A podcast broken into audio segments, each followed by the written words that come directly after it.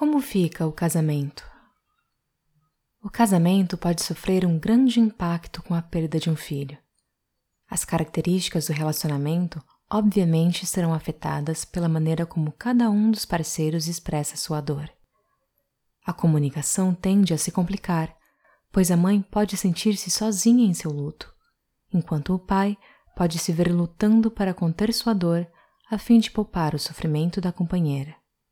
Muitas vezes também, um dos cônjuges tende a acusar o outro pela morte do filho, mesmo que de forma velada. Aparece como falta de paciência e irritabilidade para com o culpado. A intensidade emotiva do luto de cada um dos pais poderá parecer desproporcional em relação à do outro. Geralmente, cada um vive um período de dor aguda seguido de certa melhoria. Quando consegue atingir este momento, sente-se arrasado pelo outro que entra num novo momento de tristeza. Os pais têm que perceber que são pessoas únicas e que vão viver o luto de formas diferentes.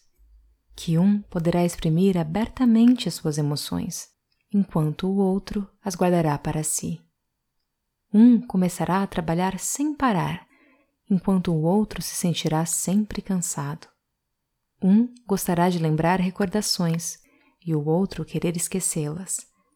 É preciso muita compreensão e tolerância para deixar que cada um viva o seu luto à sua maneira, sem se sentir ameaçado. A morte de um filho pode perturbar também a vida sexual do casal. Um pode viver o aumento do apetite sexual, enquanto com o outro acontecerá o contrário.